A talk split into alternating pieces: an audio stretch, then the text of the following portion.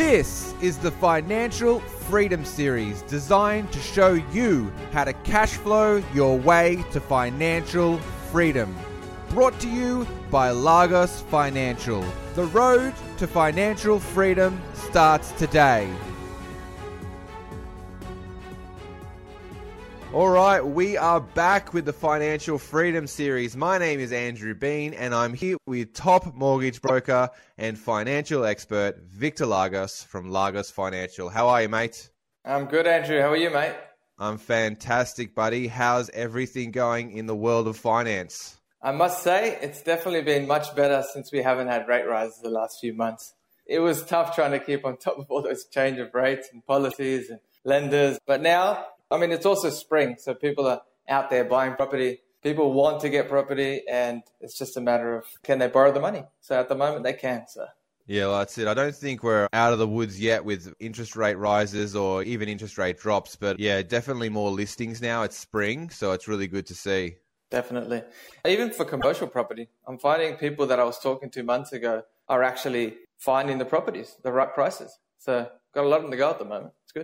Yeah, well, that's right. I mean, like the interest rates where they are now, like a six and a half, even like a seven percent interest rate on a commercial property is actually on average like where interest rate should be. And just because you have a higher interest rate right now doesn't mean that's the interest rate you have to have for the whole life of that property. You can refinance, you can do lots of things. Definitely. And you're looking at cash flow from today. But yeah, like you said, it's not going to be that forever. So when rates drop, cash flow will improve when rents go up, cash flow will improve. So if, the numbers work today, then hopefully they'll actually get stronger over time. Yeah, that's right. And I think people are baselining like interest rates today on where they went. So like how low they went. Because that was like a record low that was very unusual. You know, we may never get back there in our careers. That was actually the unusual part, how low interest rates went. And this is actually more of a normal market where you know you can get good deals. A six percent return or interest on uh, property is actually like not bad. Like you shouldn't be afraid of it right now. Yep. No, great. The more we get used to it, people will adapt to this time. Yeah, moving forward. All right, man. So today I wanted to have a chat about getting finance approved and where it can all go wrong in the process. So, in terms of like the most common reasons loan applications get rejected, and how applicants can mitigate these risks of like why applicants get rejected? Yeah, look, it depends, I guess, on the broker and their experience with how many deals or how many applications have actually they've worked on over their career and how much due diligence they put in to their own assessments before they apply on behalf of the customer. So a lot of the time, if the data is all correct, so, meaning all your address history is correct, your employment history, your expenses are close to what the banks expect them to be, you supply all the documents that they ask for, then really it shouldn't get declined. It's just a matter of going to the right lender for your situation. But what I've seen, probably from my own experience, where things don't go the way I plan, it's due to the complexity of the way they do their tax returns. And that's if someone's self employed because an accountant will write off as much as they can and they will, you know, obviously show a certain amount of income. And over the last few years, there has been government subsidies and grants and things like that to help people. And what I've found from my own experience is that some banks will deduct those one off incomes and revenues and deduct that from the net profit.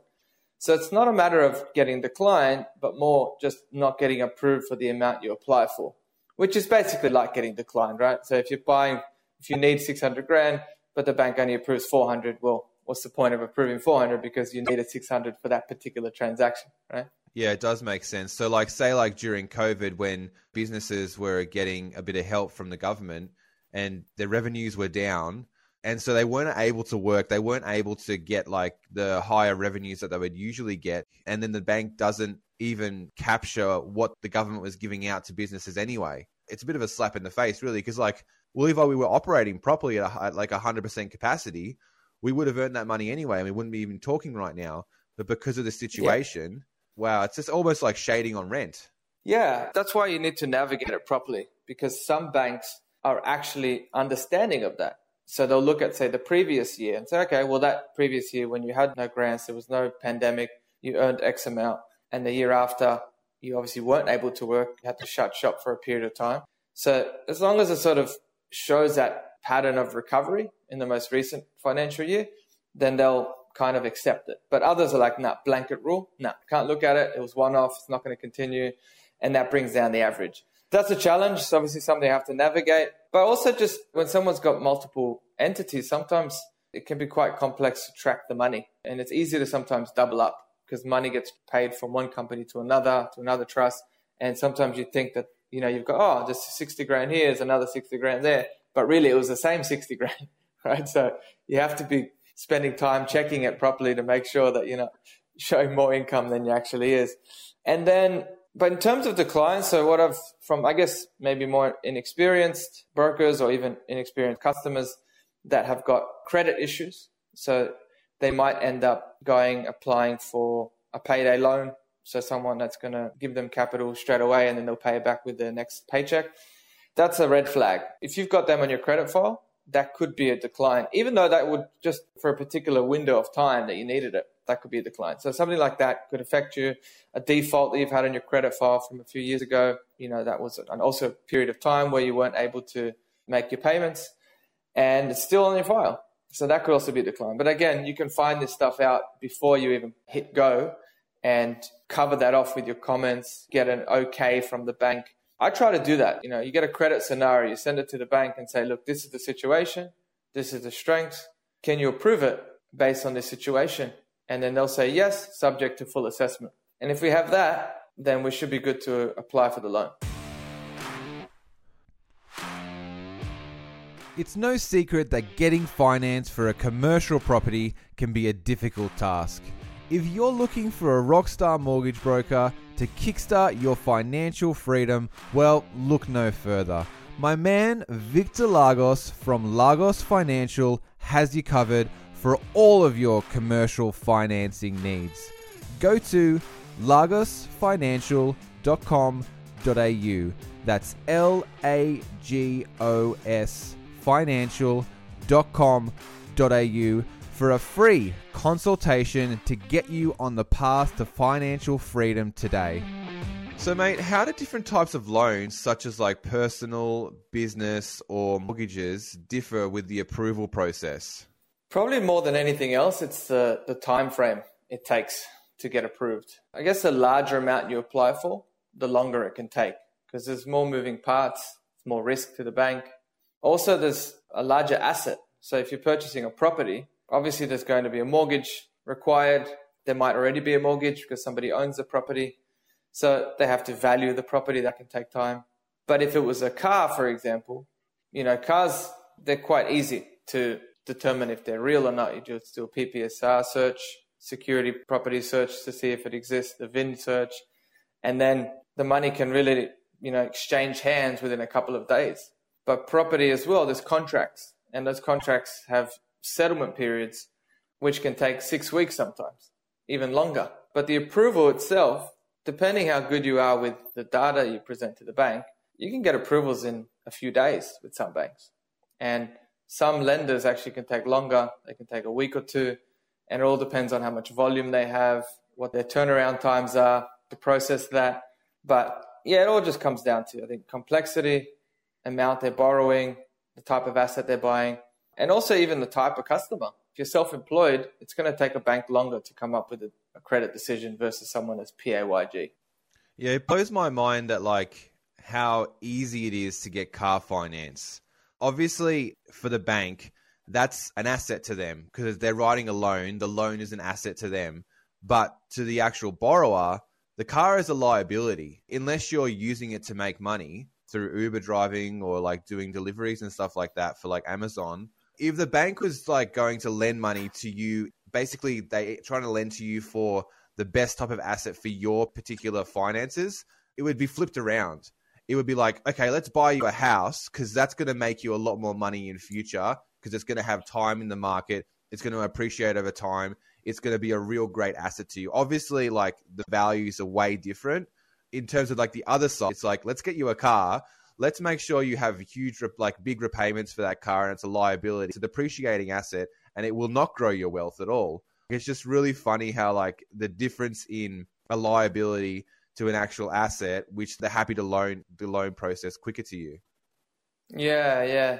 I can see why you can look at it from that angle, right? The more you benefit, the longer it can take and the harder it is, right? Yeah. but yeah. for them, the lender, they benefit and they'll turn it over quickly because that just means income straight to their bank, whatnot.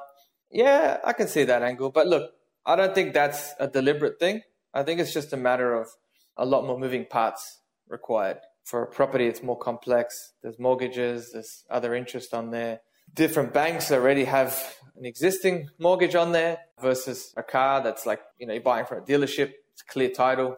You just register, a, you know, an interest when you buy it and it, it's nice and quick. And also the availability of capital. That's another thing. The reason why car loans can get approved so quickly, and a lot of the time it's less documentation, it's because it's, we're not talking about a lot of money here, right? 30, 40, 50 grand. It might be a lot to a lot of people but to a lender, it's not, right? They lend out billions of dollars. Mm-hmm. Whereas when you're lending millions of dollars for, for a property, yeah, it's a larger sum.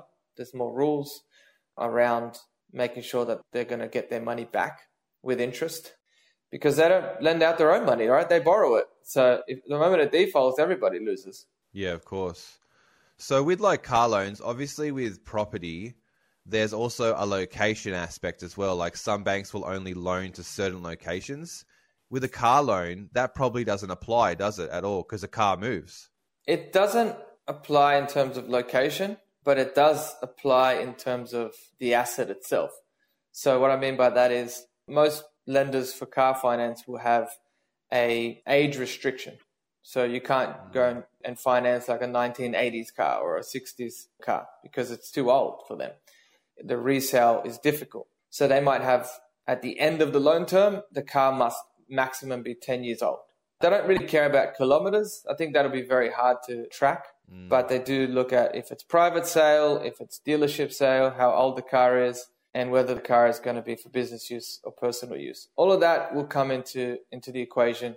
And some it's just a blanket rule. If the car is too old, we won't lend against it. And others will be flexible. So yeah, it's not the same as property because I, I, did experience that recently with a with a client wanting to buy in, in South Australia, and it's in a sort of regional town, and lenders consider it a Category Four location. So what that means is that it's, it's obviously it's not metro. If you think Cat One, Category One, Category Two, Three, so four is like the bottom of the pile.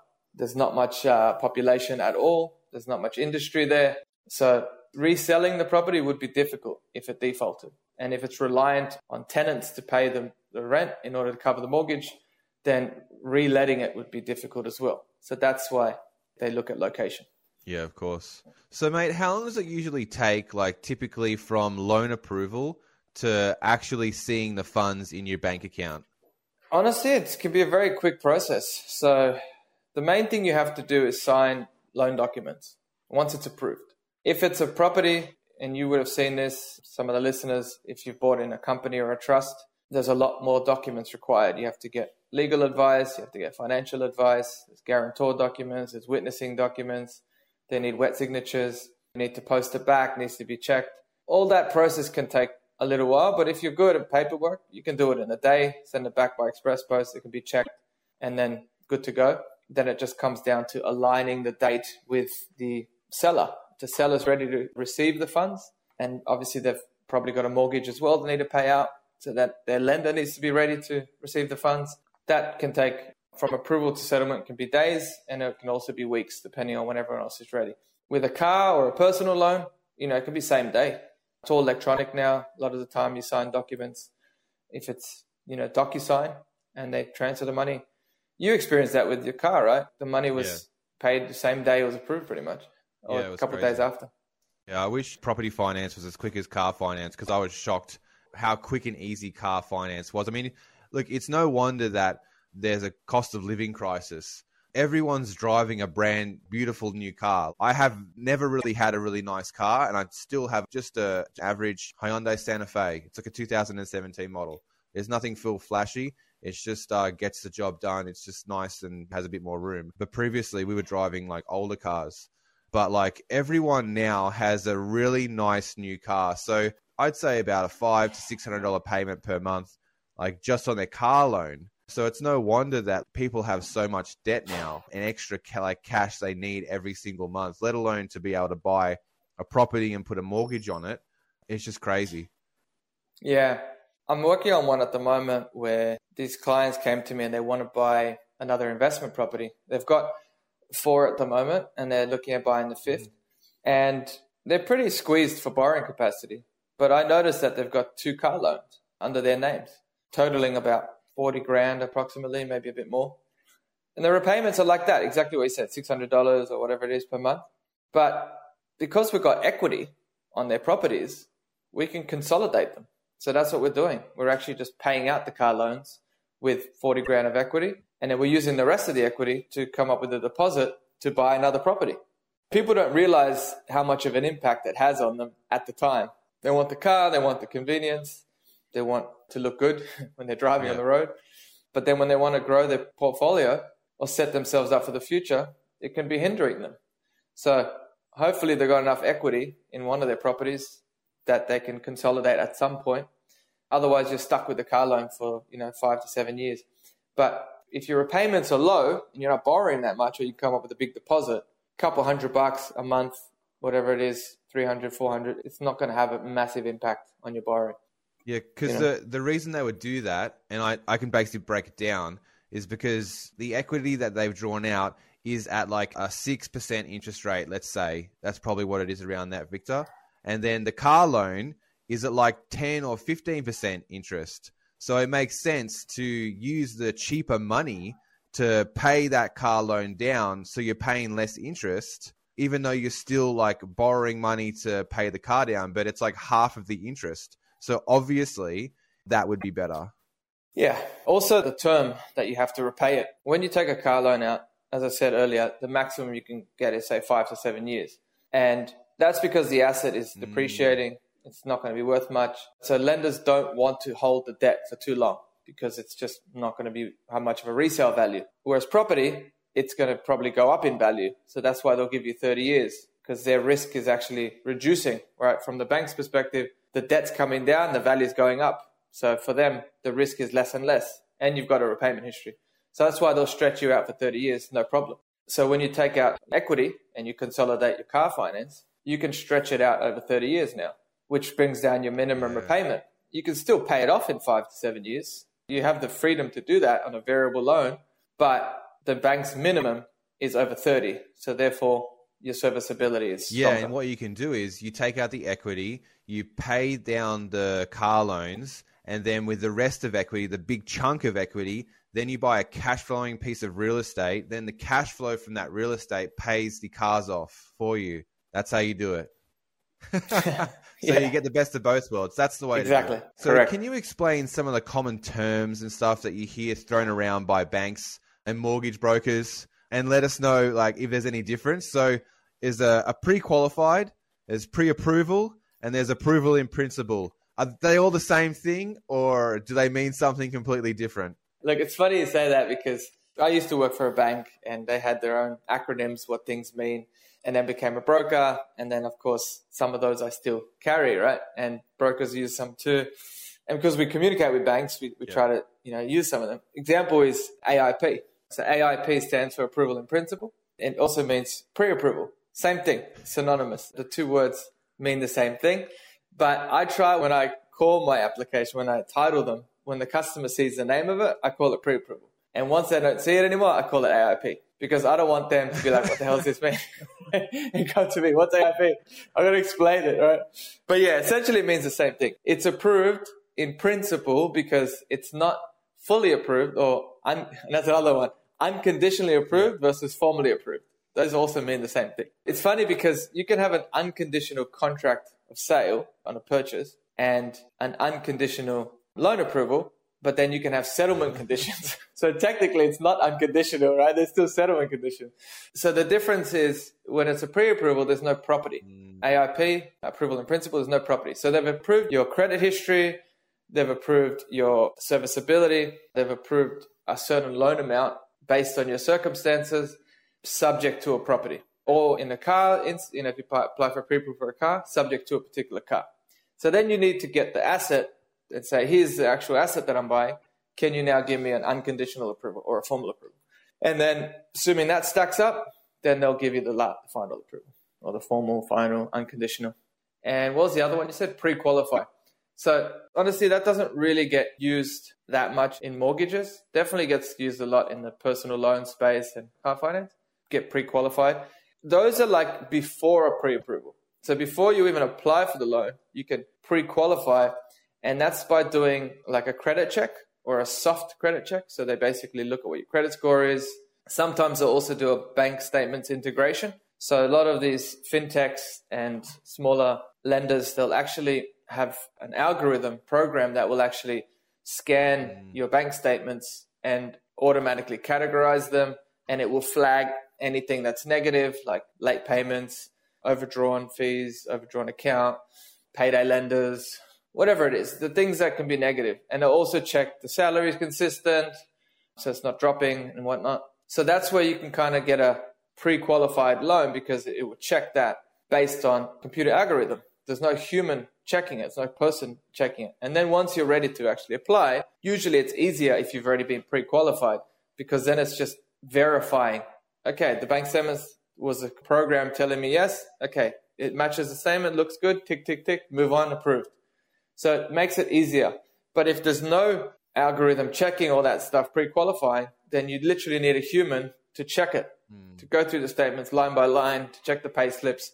So it takes more time. And obviously, error, big data, if you're looking at 12 months worth of bank statements, person checking it yeah. could be tired, right? They might miss something.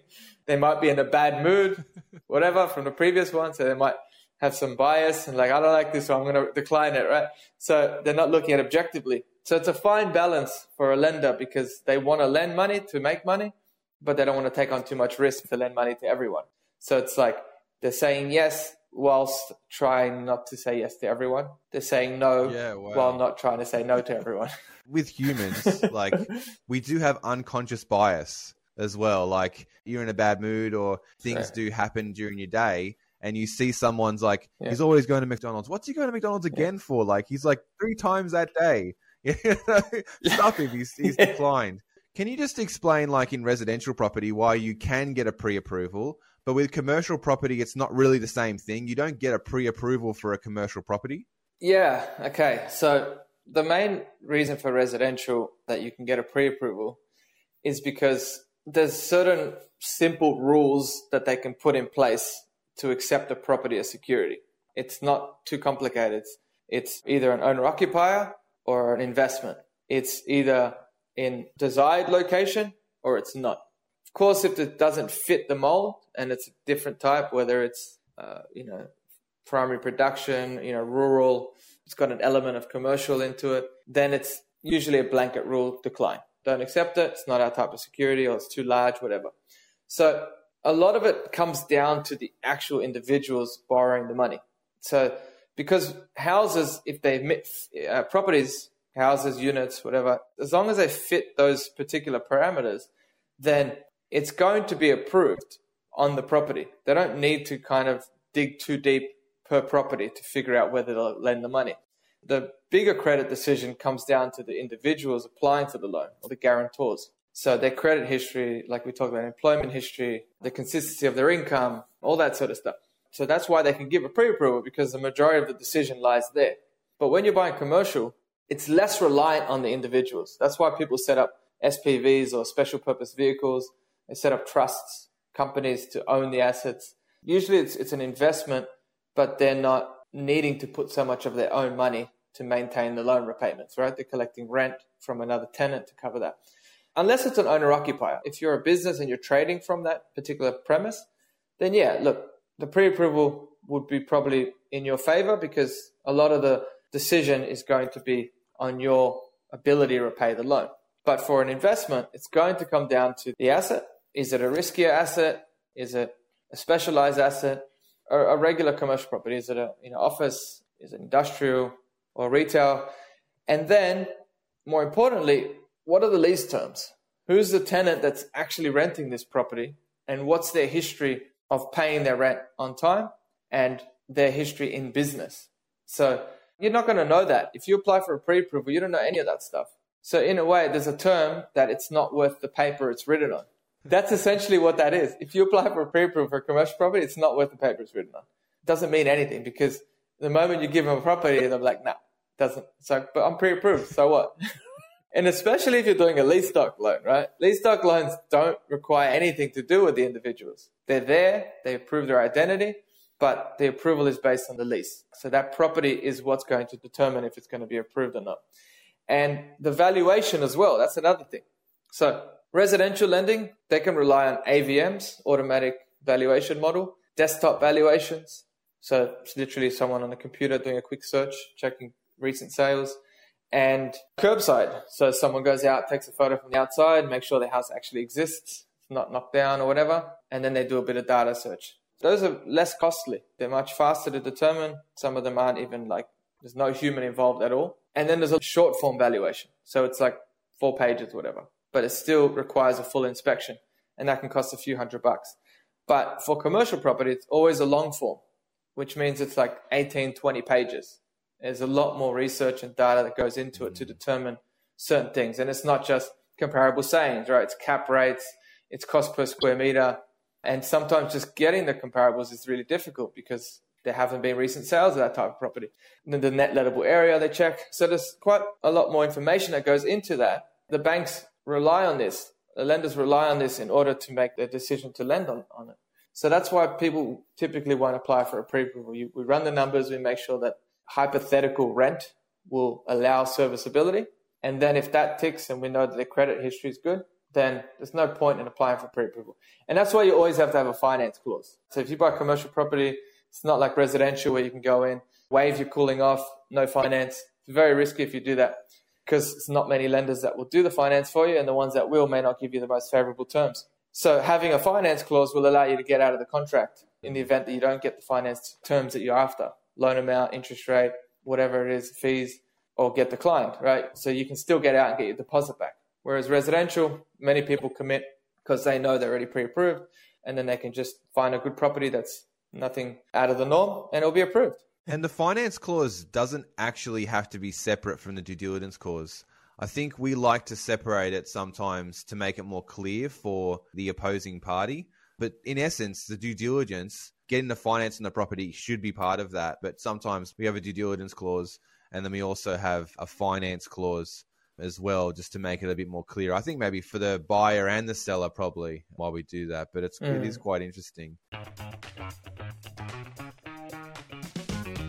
If you have ever tried to run numbers in your cash flow calculator, you'll know how important it is to have the right inputs. Stamp duty alone can vary wildly depending on what state you are buying in.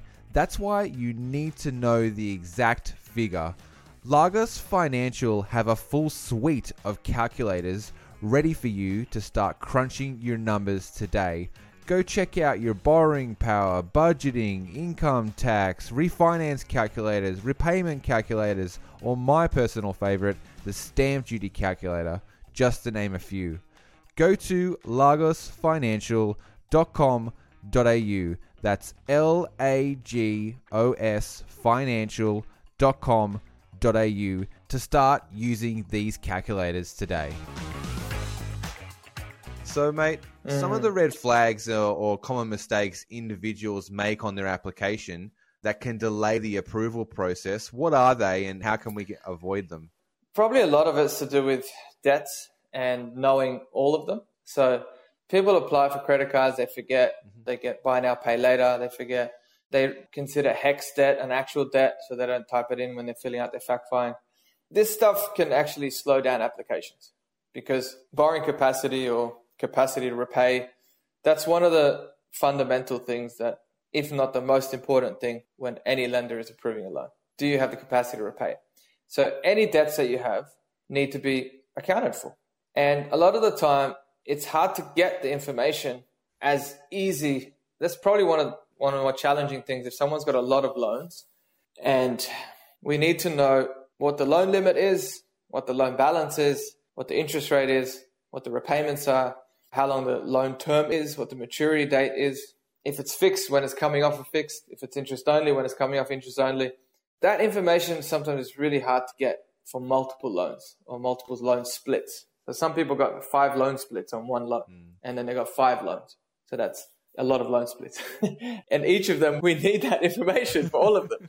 so getting that sometimes is tricky. And if they're with like a smaller lender, I experienced this recently actually with a client that is with a lender that's very uncommon. They're a Ukrainian bank and getting that information was really, really tricky. So we went backwards and forwards for like two weeks trying to get it. And so if you have that stuff up front, and a lot of time you can get it from net banking. Like you just go onto the, your, you know, your loan summary page. You can do a screenshot mm. of that on your phone app or on the computer, and then you provide that along with the statements. Getting the transactional statement history for the most recent month can be tricky as well. At the moment, we're in October, and if someone downloaded the most recent loan statement, it will probably get them up to the end of June, right? Beginning of July, but that doesn't cover it. What happens to the last four months? So they need to extract mm. the transaction history to show that their repayments are up to date, to show what the current balance is, and all that other information I just uh, I mentioned earlier. So then to get that, they need to extract it as a PDF. So I always find it funny when I ask for these dates and somebody sends me a spreadsheet, a CSV I'm like, what am I supposed to do with that? Do you really think a bank's going to look at a CSV and say, oh, okay, that must be the balance? You can literally go in and type whatever you want in there, like, you know. Yeah. but sometimes when you go into net banking and you say extract, there's no option say print to PDF. So that's all you can get. So I understand why people will send that, but logically it just doesn't make sense. It doesn't verify anything. So yeah, that's something that can definitely slow down applications. Uh, what else? Documents. Yeah, look, tax returns. Definitely, that's something. If you've got multiple entities, or even one, if you're a company, you need the last two years worth, and you may not have that at hand. Right? Your accountant has it. So then now you're waiting for the accountant to send it, and then the accountant might take a while. So having that in nice one clean folder ready to go, I think that will be important when you're ready to apply. Just upload it or email it or whatever it is, and your ATO notice of assessment. They used to post it in the mail. Now they just make it available on MyGov. So just log in, go to ATO portal, and just download it. Yeah, having that ready. Yeah, I think in general, just filling out the fact find. So you know, every broker's got a different process on getting a fact find, and the fact find is just what's your address history, employment histories, asset liabilities, expenses, and your needs and objectives. Like this is a requirement for every application. How to capture that Mm. It's always a tricky thing for every every broker, every customer. Not many people like to fill out long forms, but a broker doesn't have the access to that information. You know, unless you want them to sit on the phone with you for an hour or half an hour asking you question by question. I think that's counterproductive. I think you're better off doing it on your own time when you've got some free time and just preparing yourself mentally, not no distractions and just say, all right, I'm going to fill this form out from start to finish, upload all the documents and I'm done not dragging it out a week or a few days, forgetting about it, and then procrastinating it, because that can also slow things down for everyone. And then last minute, if it's for a purchase and you got finance due, and now everyone's rushing last minute just because they didn't get the information up front. Yeah, hundred percent. I mean, you have a great online portal. I think when I was filling out finance when you were doing refinancing for me, I think it took probably about an hour, hour and a half just to get scan all the documents and put everything in yeah. there. But after that, there was a very smooth process. I didn't need to put anything else in there. And and it also probably slowed it down because the property that we were refinancing, I own that with my fiance as well. So we needed a little bit of documentation from mm. her. That actually brings me to my next point. So when you're co-signing a loan with someone, does that slow things down? How does the bank view co-signing loans? It can slow things down because you need that fact find information for everyone, not every borrower or every guarantor. And if you don't have that information at hand, so say uh, you're filling out for your wife, and you don't know when she started her job. You don't know who her boss is, the contact number. So you need that information. So you need to ask her when you're filling that form out, or she needs to log in separately and fill that out for herself. So now you need to navigate that so you're both available to come up with those details. And then when you're estimating your expenses, usually you have one person in the household that knows that and the other one's got no idea. The other one just pays and like got no idea what you spend. So then you need to navigate that, right? Because some of the costs you can estimate, other ones they are what they are, you know, fixed costs, bills and whatnot. You know what they are. You just have to dig them up. If you don't have it readily accessible, it takes you time. Or you need to check with the other co-borrower that actually knows that information, or they're the ones that store all the paperwork. And then, you know, when it comes down to IDing as well. So if you're married and they've had a change of name, that can be a. I've, I've experienced that as a delay many times where, you know, they've changed their name but they haven't updated their passport, and because they haven't updated their passport, the bank's like, well, what's their actual legal name? Well, the legal name is is their married name. Okay, well, where's the evidence? And they, I say, I need a marriage certificate, and then they send me the ceremonial marriage certificate, which doesn't mean anything. That's just that's just a celebrant or whatever. So I need the one that's you know yeah, yeah. transferred over at the Department of Births and Marriages, and then sometimes they don't have it, so then they have to go and apply for it, get it. So that's a mission. And middle names. So sometimes people remove their middle name from their driver's license, but it's on the passport or it's on the Medicare, or whatever. So now we have to find out what that is. We have their birth certificate. So it's just got to be consistent. If your name is the same on everything, make it nice and easy. But general rule of thumb, your legal name will be your passport and your birth certificate. Everything else you can change. You can tell the license, I don't want to have this, make my middle name my, my first name, blah, blah, blah. And then change of name is obviously the next thing that can, can trump that. If you've changed your name legally at the Department of birth and Marriages, then we just need a copy of that. And then we can send it to the bank and everyone's happy. So just to confirm your advice, your advice was if you want to speed up your mortgage application, don't get married and make it a lot faster process. So you just have one legal name. Don't even have a partner. Don't even co-sign.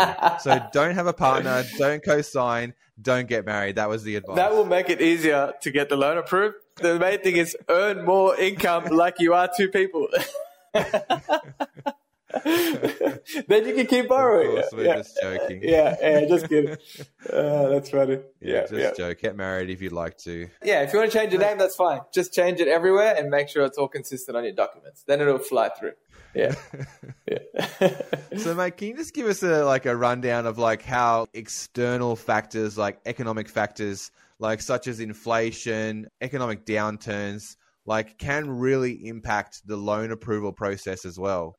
Yeah, so I mean, everyone who was, I guess, an adult through the global financial crisis would know that during that period of time, 2008 till maybe 2012, I'd say, for that period of time, lending was was really difficult. The rules around it were were changing. Things were getting more strict. Requirements were higher. Capacity to repay requirements were similar to now. Rates were rising. So during a period like that, liquidity in the market is much less available capital. So then they have to be much more, I guess, diligent in who they lend money to. And because the risks are also high in terms of high defaults, then they also need to start checking extra carefully that people information is true and correct and it's not fraudulent. What do they say? Desperate people do desperate things and desperate times call for desperate measures, right? Sort of similar things. Where, so they have to be aware of that, right? Have to be aware of people that are doing things deliberately to deceive and to cheat, and they have to make sure that they're not allowing stuff like that to go through.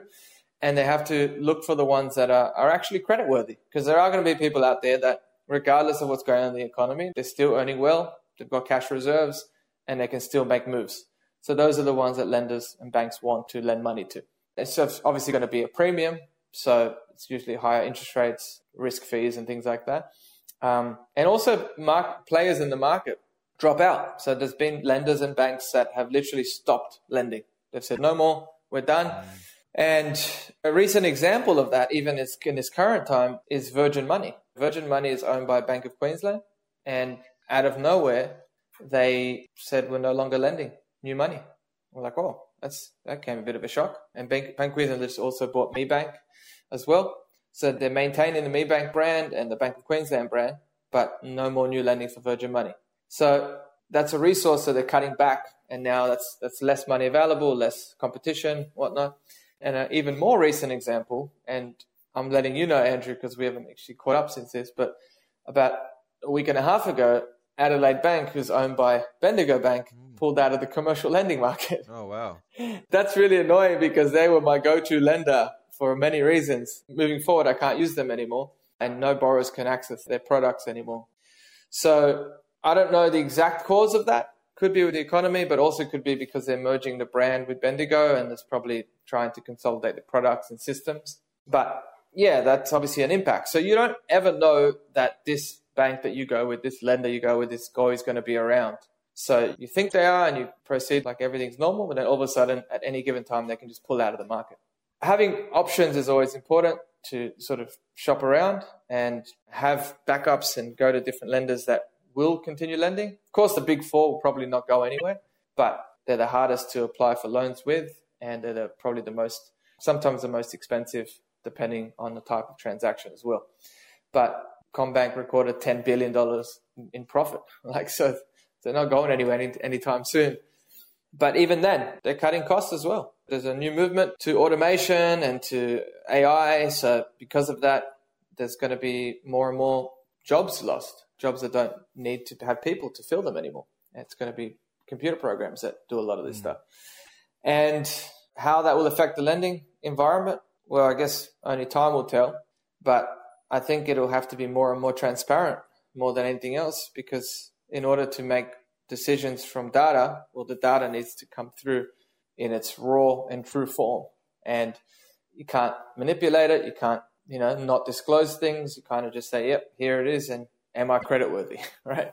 That could speed things up for people that are credit worthy, but the ones that are not, well, all you can do is just, yeah, learn, improve your financial position so then you can apply again in the future. People were so upset with the amount of money that Commonwealth Bank like made as profit.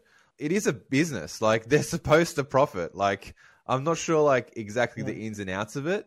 Yeah. If they're making money, that's what they're there to do. If they weren't making money, they wouldn't be around. Bank is just a business that a very good business that is there to make money, regardless of whether they're charging yeah. higher interest rates than other banks. If people are willing to pay those rates, then they'll keep charging them. You know what I mean? So it's just like any other business. They're there to make yeah, as much profit as exactly possible. Exactly right. And you, as a consumer or a borrower, you can leverage debt to put you in a yeah. better position. You don't have to take out debt to put you in a worse position.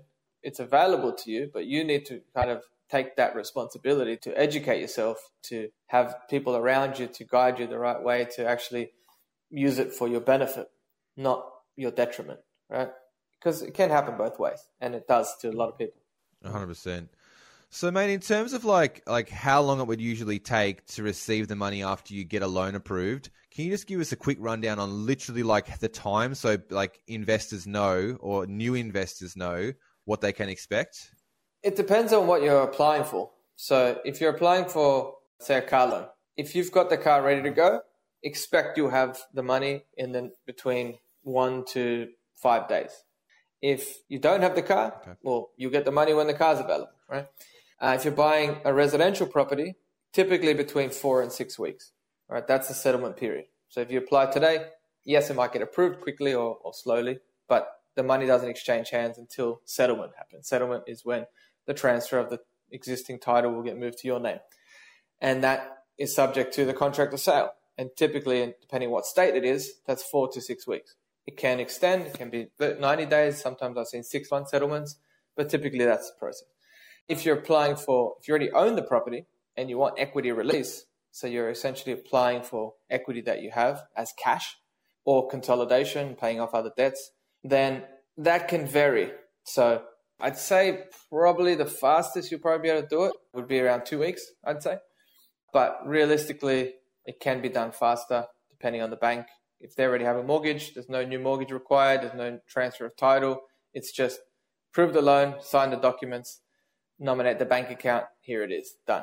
So that can be done in a few days. Some bank can take longer. It can take, you know, if they have to do a valuation on the property, they need wet signatures and documents. That might push it out a bit longer, maybe three weeks, possibly four weeks, something like that. You just have to determine what, if it's about the time frame, then you may not get the best rate. Sometimes the ones that offer the best rate are going to be the slowest because the more applications they have, the slower they are and usually the more applications they have is because yeah, they're the cheaper, right?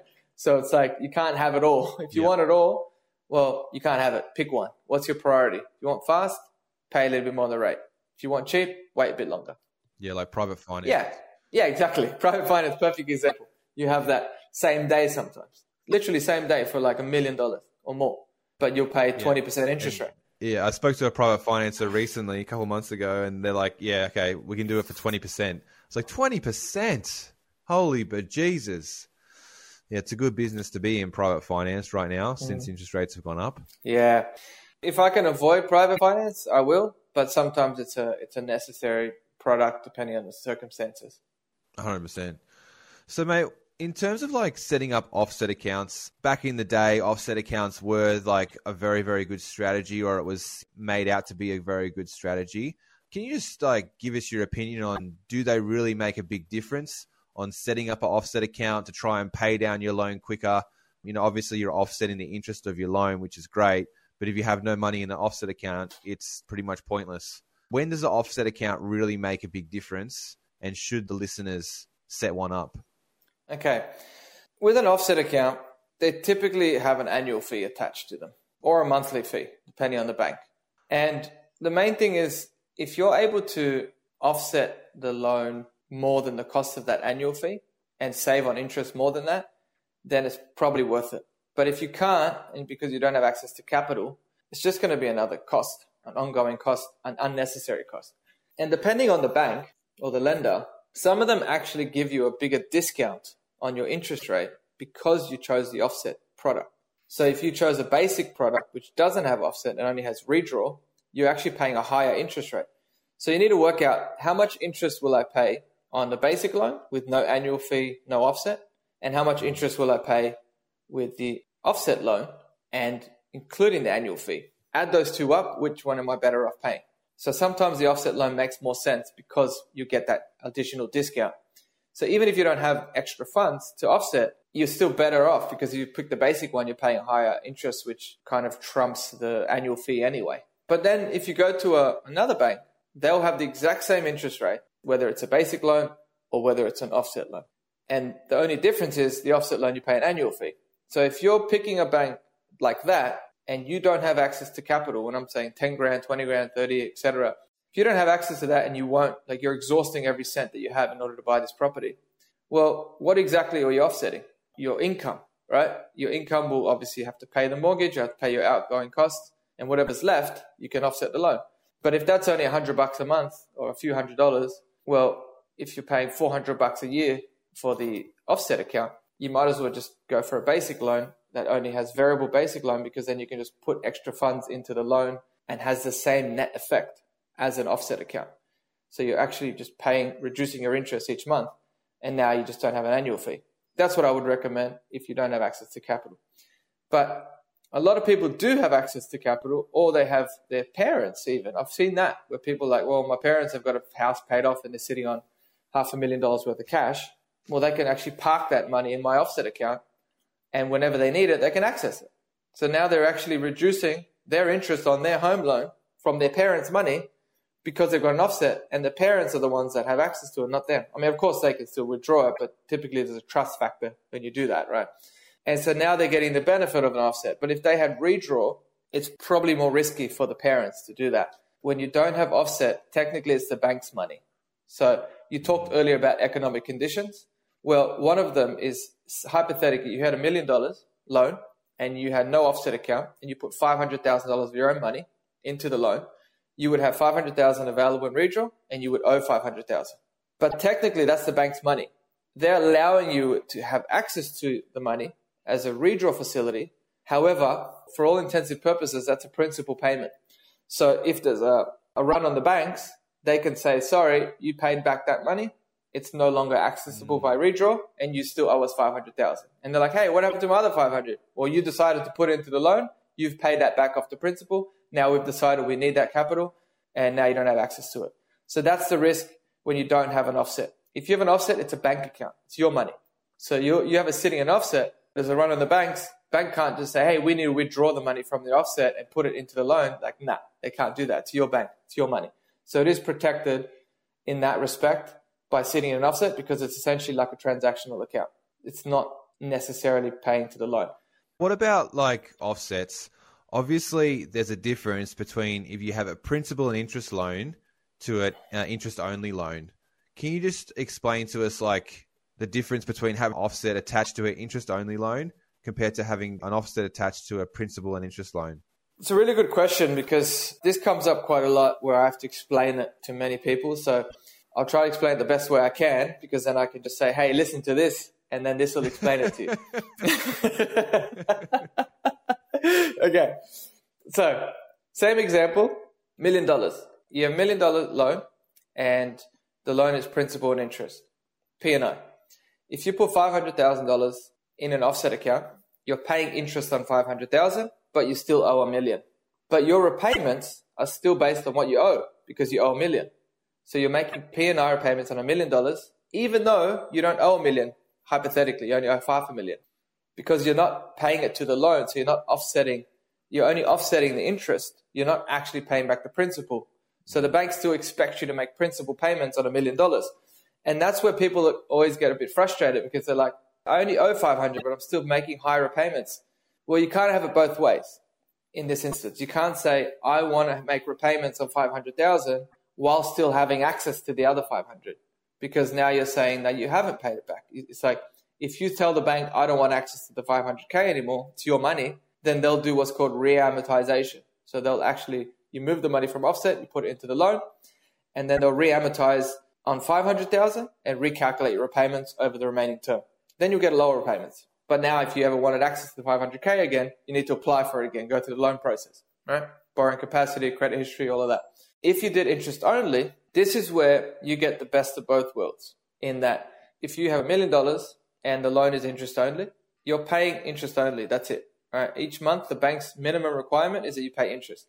If you put $500,000 into an offset account, then your interest is dropping, right? The interest will change because now you're getting your, your interest is calculated on 500,000. So therefore your minimum repayment is interest on 500,000. So you're not paying interest on the money that's offset anymore. So the 500k interest free essentially, and the other 500k you're paying interest. So then you're getting the best of both worlds because now you still have access to 500k and your minimum repayment has dropped based on the remaining balance. Even though you still owe a million technically, because the interest is being offset, the actual interest charge has dropped. So your repayment has dropped.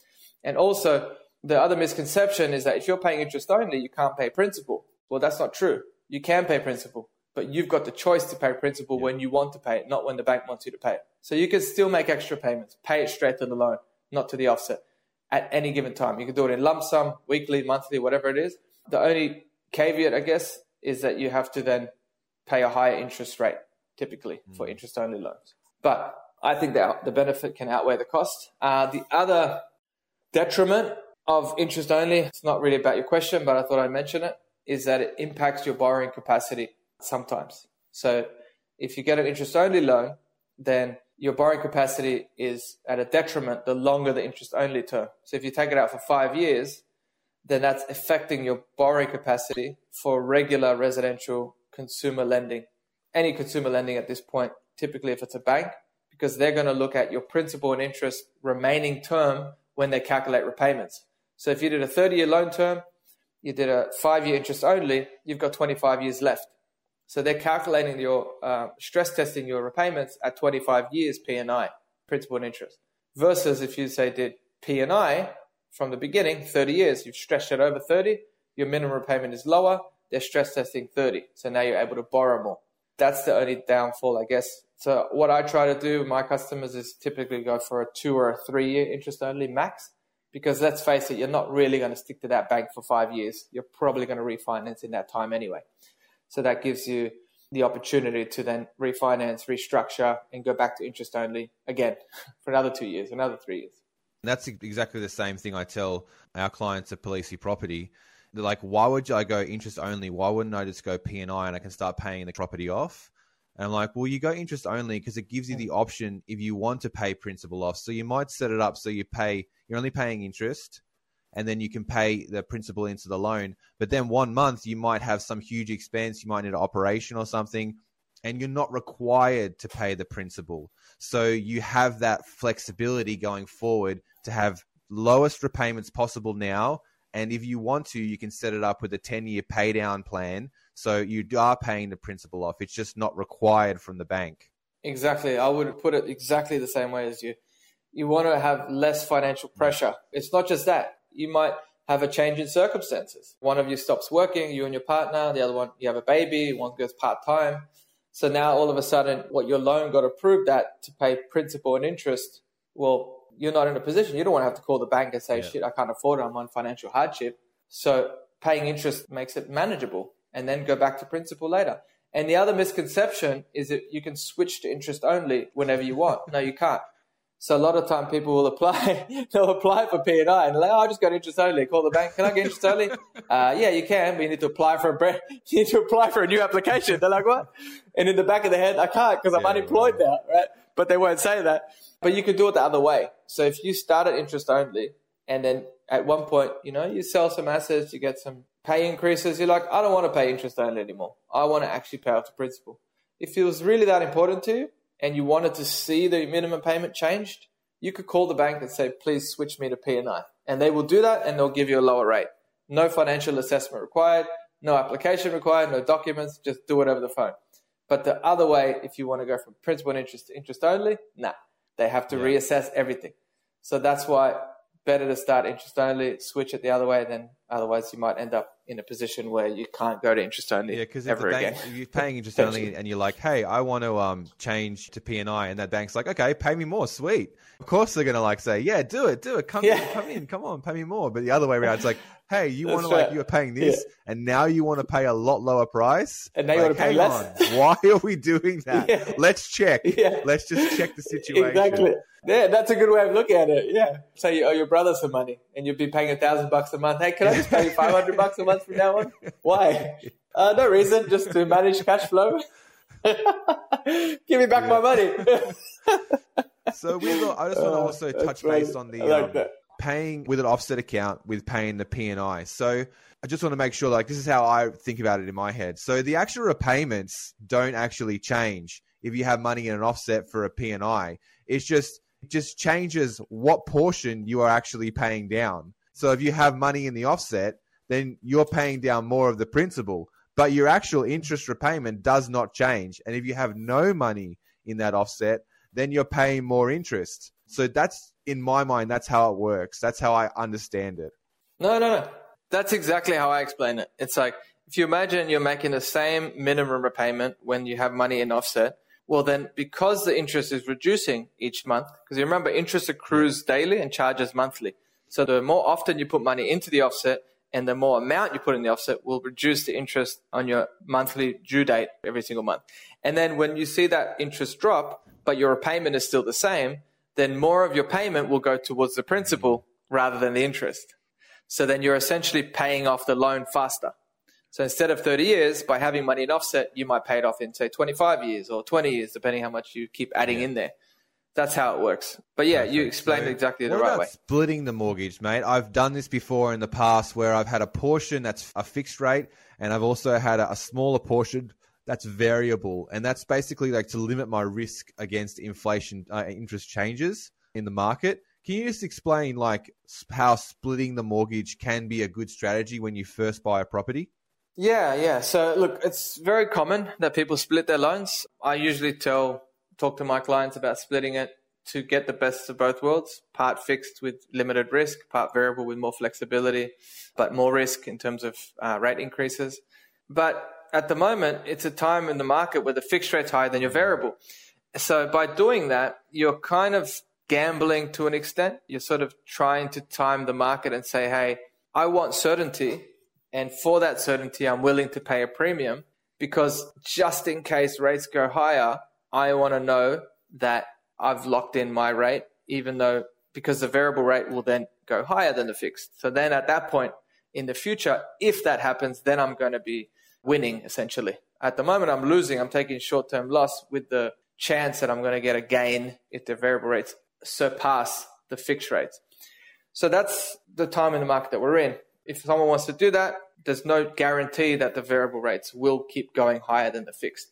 And where that can work against you is if the variable rates drop, because say next year they start dropping rates and you fix the majority of your loan, well, you're in a bit of a in a pickle, uh, so to say, because if you want to get out of the loan, because say you you fix it at say I don't know six and a half percent, and the variable rate drops to say five, and you're like, damn it, I want to get five percent rate, but I'm stuck on six and a half for the next two years. So you say to the bank, I want to get out of the loan, I want to switch it to variable, and they say you can do that, but now you have to pay break costs, and those break costs can be significant. It can be tens of thousands of dollars sometimes. So then you'll just say, well, I'm not going to pay $10,000 in break fees. I'm just going to stick it out for the next two years and pay 6.5%. So by having the loan split, then at least you're getting the benefit of the reduced variable rates for some of your loan, right? So then you're not sort of thinking, damn it, I'm stuck paying fixed for this whole two, three years. Some of it's variable, so you're still benefiting somewhere when it drops. The other thing is the flexibility on variable loan. So if it's variable, yes, it can fluctuate up and down. However, you can pay it off at any given time without any restriction, without any limitation. Like we talked about, paying extra payments, and you can have an offset account. Typically, if you have a fixed loan, you can't have an offset account. There's only like two or three mm. banks that offer offset on a fixed loan, but the majority of them don't. So therefore, you've got the flexibility of offsetting, making large principal payments when you want, putting money in, redrawing it out, all that interest only offset that we talked about. If it's variable, you can do all of that. If it's fixed, no, can't do any of it. The maximum you can pay extra is like 10 grand a year. And anything more than that, they can penalize you and say, sorry, you've, you've breached your contract. You told us you're going to lock this fixed rate in. And now we have to charge you break cost to break your loan. That's, I guess, the downfall of having too much of your loan fixed. It leaves you without the flexibility. And if rates drop, you're not getting the lower rate and you have no offset account linked to it typically. So, yeah, I think obviously the certainty part, you need to work out your budget for your household. And if, if you literally cannot afford it, and I have customers like this where they're like, no, I've had fixed before. I just want to know that this is my repayment. I don't care if rates go up or down. I just need to know that I can budget and know that if I can afford X amount every single month for the next three years or two years, whatever, I'm happy. I can save, I can pay back debt, and that's fine. We can do a fixed loan and we can only have a small amount variable 20 grand, 30 grand, up to whatever amount you believe you can offset during that term. So in two years, if you think you can save 20 grand, then have a 20 grand variable loan because then you can pay that off and still have access to it as redraw and have the flexibility to pay it down. But if you did everything fixed and all of a sudden you had all this extra cash and you're limited in terms of where you can put it because otherwise you're going to lose your fixed rate or break the loan, well, you probably should have had some of it variable, split loan. Make sense?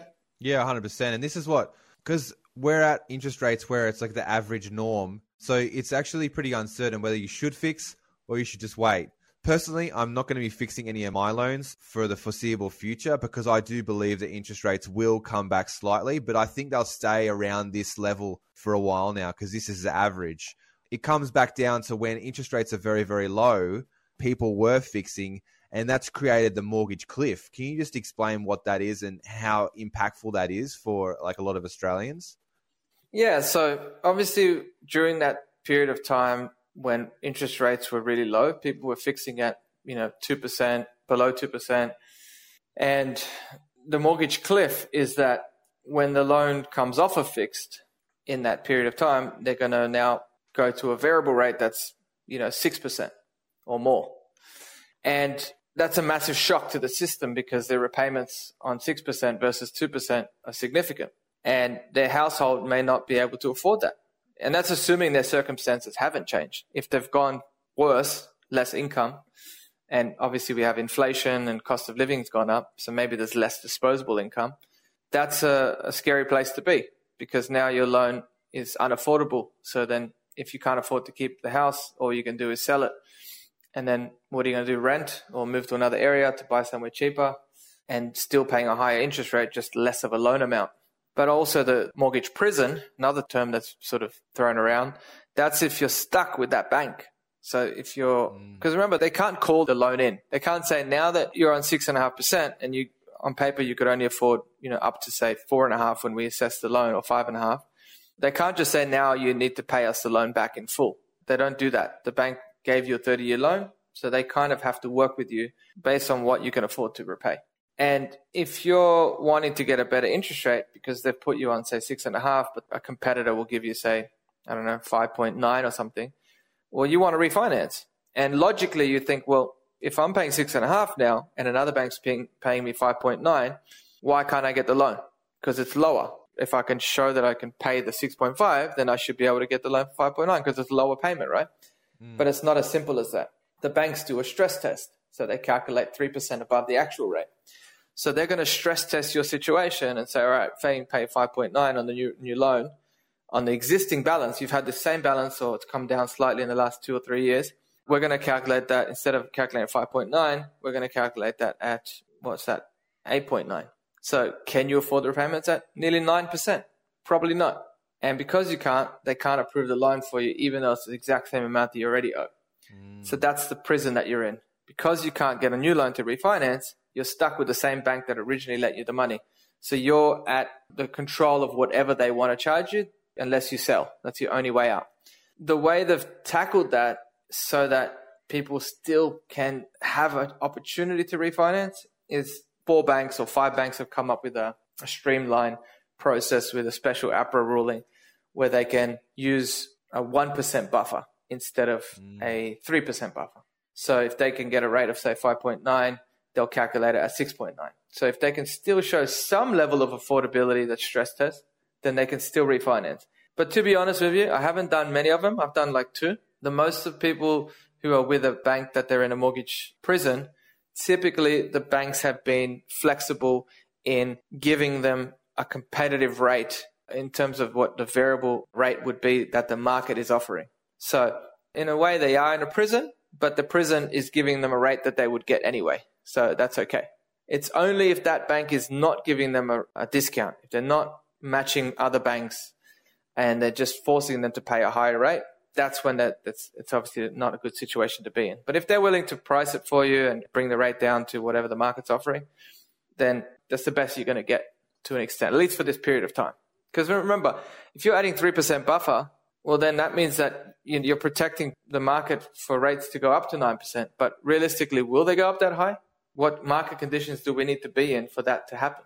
I don't know. You tell me. Like, if, if people owe more than a million dollars, if they're paying 9%, well, I'm pretty sure most people aren't going to be borrowing money yeah, anymore, that's right. and that's going to affect the economy at, at large. Yeah, there has to be like some yeah. sense in in the actual rate that they're putting on top of the rate that's already there. Like because we were so low, because it was like literally like record low interest at two percent, three percent on top of that was actually pretty fair. It was actually probably a little bit under this. It probably should have been like four percent to get us six percent, like where it could go. But there has to be a little bit of sense on like okay, well, is it going to go to 9%? Probably not. We've already like have a huge cost of living right now. CPI is going down, although petrol prices are still up a little. But realistically, there has to be some sense saying it's probably not going to go to 9%. And if it is, there's going to be some economic catastrophe again. Like it's just going to be way too much interest for people. And there's going to be some serious like ramifications from that and there already have been. It hasn't been like as hugely widely reported, but people have been having to sell. People have been losing their houses. It's just not widely reported. In terms of like where the interest rates could go now, if we're at like, you know, six or seven percent for a commercial property, then the actual buffer they put on it should only be like one or one and a half percent. It should be minimized like it has been with um, that product you're talking about. Yeah, exactly right. I think that's probably where things will go at some point next year, where they realize that rates aren't going to go that high. So they're probably going to go across the board and only put a 1.5% buffer or 2% buffer, maybe max, to allow more people to borrow and to keep the economy moving. And one other thing I want to touch on, which was the, the lease doc product for commercial property. So that's been a tough product to get across the line yeah. since we've had rate rises because of the rate rises, they've added on the stress test calculations on the way they calculate the interest coverage ratio. But one of the banks, and I won't tell you who that bank is because I, need to de- determine your circumstances first. But one bank has just come out with a new lease doc product uh, in the last two months, and it is basically blowing the other banks out of the water in terms of borrowing capacity. It's back to what it was. It's 1.5 times interest cover ratio on the actual rate it's up to 65% LVR. And we're talking about rates between 6.54 and 6.59% that we're getting right now. So if we're netting net percent, net 6.5% net yield, even 6.2 maybe on a commercial property, that should be enough to actually borrow 65%. LVR. So if you can get 65 at that rate, and at the moment there's a promo, I don't know how long that promo is going to be, but they're waiving, depending on which state you're in, I've noticed that they're actually waiving the application fee, which is up to 0.75% of the loan amount. So no application fee. and they're also covering the valuation costs as well. And you can imagine that could be two, three grand sometimes for commercial property. So essentially, next to nothing in fees, no serviceability assessment except for the rent, and you're getting 65% LVR. And remember, I also do equity release to cover that deposit as well. So if you've got enough capacity to borrow deposit, the 35% that you need, plus stamp duty, plus say buyer's agent fee, well, you could literally get 100% loan and otherwise wasn't possible because of your borrowing power. It won't be positive cash flow if you borrowed everything, but at least you're getting in, right? And if you've got access to that, that equity and that, you know, even if you've got some cash contribution, you know, I'm doing one at the moment for one and a half million so the, the max loan amount is one and a half million for this product. So what's one and a half million? What sixty-five percent on one and a half million? What's that? I don't know. I can't calculate in my head right now, but that's getting them at least two point something yeah, million dollar property. So it's a one and a half million dollar starting deposit. No, one and a half million is sixty-five percent. So the way I would calculate that is one and a half million divided by sixty-five. Okay. Times it by hundred. So it's two point three zero seven six. Times that by hundred. So yeah, so two point three million dollar purchase price you can get as a purchase price and yeah, borrow nice. one point five million on a lease doc loan. Yes, yeah, sixty five percent. You'll have to uh, share what uh, yeah, bank is go. doing that with me off air because that sounds like an absolute ripper product. And if you want uh, Victor to also share how you can get some free money, give him a call. So, mate, where can the listeners go to find out more about yourself? Okay, just for starters, there's no free money here. You have to pay interest and fees. free money. we all want free money, don't we? Listeners can find me at my website, lagosfinancial.com.au, or they can just Google Lagos Financial. They can also find me on my own podcast, which is Debt to Financial Freedom. You find that on YouTube as well as iTunes and Spotify. And yeah, look, you can book in a, a, free chat. We can just get to see if your circumstances allow you to borrow. There's no cost to have a chat with me. And if we're the right fit to work together, we can discuss where to go from there. All right, man. Well, that's a wrap. This has been the financial experts, Victor Lagos and Andrew Bean on the Financial Freedom Series. Make sure you go and uh, talk to Victor to get some free money. He's just handing it out. All right, guys. See you guys. Thank you. Take care. Thanks, Bye. Andrew. Cheers. Bye.